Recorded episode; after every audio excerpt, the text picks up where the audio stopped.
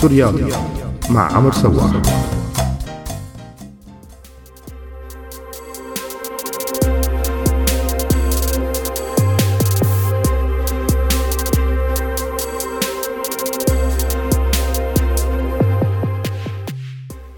مرحبا معي أنا عمر بحلقة جديدة من سورياضي بعنوان فصل السياسي عن الرياضة فلسطين مثالا. ترجع جذور الحركة الرياضية بفلسطين لنهاية القرن ال19 لما بلشت بعض الإرساليات الأجنبية تأسس مدارس خاصة إلها بمدن فلسطينية وتشكل أول فريق لكرة القدم على مستوى مدرسي بسنة 1908 بمدرسة المطران سان جورج بالقدس. ضمت فلسطين رسميا الاتحاد الدولي لكرة القدم عام 1926 وشاركت بتصفيات كأس العالم يلي صارت بإيطاليا سنة 34 وشاركت كمان بتصفيات كأس العالم 38 وهيك بيكون المنتخب الفلسطيني أول منتخب عربي آسيوي بيشارك بتصفيات كأس العالم مرتين متتاليتين. ازدهرت الكرة الفلسطينية بدايات الثلاثينات والأربعينات.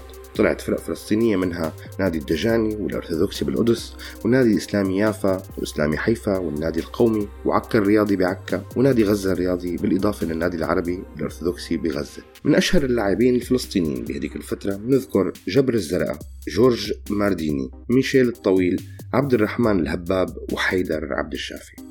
كان لقطاع غزة بستينات القرن الماضي حضور كروي بمسابقات الرسمية للدوري والكاس لما شاركت فرق فلسطينية بالضفة الغربية بمسابقات الدوري الأردني. لطالما شهدت الحركة الرياضية والكروية الفلسطينية نكسات فبعد ثورة البراق توقفت شوي الحركة الرياضية. لترجع عجلة الحركة الرياضية للدوران من جديد مع تأسيس الاتحاد الفلسطيني بسنة 1944 واستمر بنشاطاته ورعايته للفعاليات الرياضية حتى سنة 47 بهذا الوقت دخل الاتحاد الفلسطيني تحدي كبير لينال عضوية الاتحاد الدولي. بس هذا الشيء ما صار ليتكرس وجود اتحاد إسرائيلي بدل منه.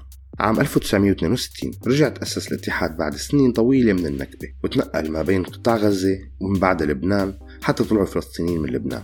من التواريخ المهمة بالحركة الرياضية الفلسطينية تشكيل مجلس أعلى للشباب والرياضة بالشتات بسنة 1968 وكان له دور مهم بالحفاظ على الهوية الرياضية الفلسطينية.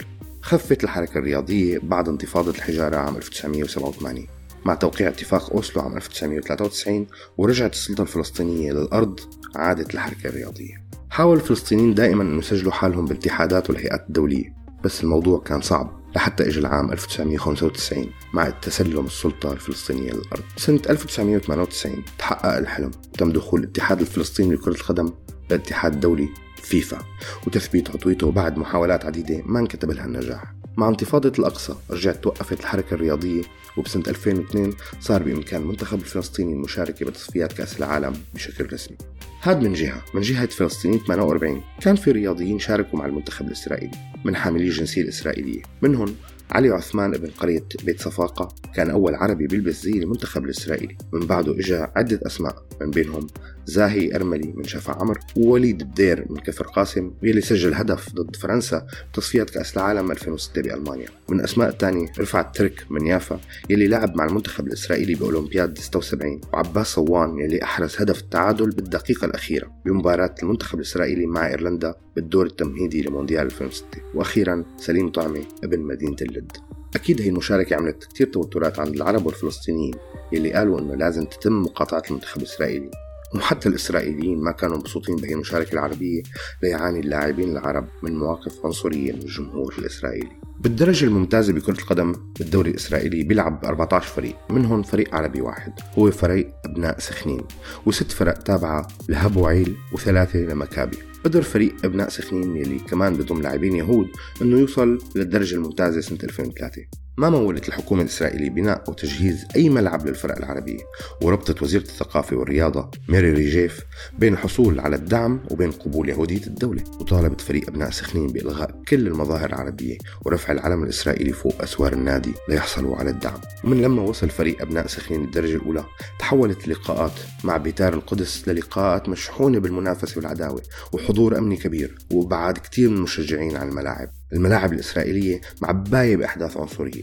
فلما فاز فريق سخنين ببطولة الكأس سنة 2004 صافح الفريق وزيرة الرياضة ليمور ليفانت بهداك الوقت بينما رفض لاعبي وإداري نادي بيتار بسنة 2009 أنه يصافحوا وزير الرياضة بوقتها غالب مجادلي وهو عربي من حزب العمل. من أشهر الحوادث العنصرية قيام اللاعب الإسرائيلي عميت بن شوشان بالهتاف مع كثير من لاعبي المنتخب الإسرائيلي ضد زميلهم العربي المسيحي بالمنتخب سليم طعمة ووصفوه بالمخرب وهتفوا الموت للعرب ونحن بنكره العرب. استمر التضييق على الرياضة الفلسطينية بأكثر من شكل سواء من منع سلطات الاحتلال وعرقلتها تجهيد الملاعب وكل شيء له علاقة بالبنية التحتية. خلال الحرب الإسرائيلية على غزة نوفمبر 2012 قصفت الطائرات الحربية ملعب فلسطين بغزة الشيء اللي أدى لإلحاق أضرار جسيمة ببنيته التحتية. بس على الرغم من كل شيء الرياضة الفلسطينية والرياضيين الفلسطينيين عم يحاولوا دائما أن يشقوا طريقهم بكل السبل والوسائل.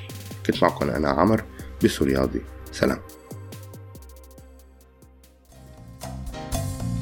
سورياضي مع عمر سواح.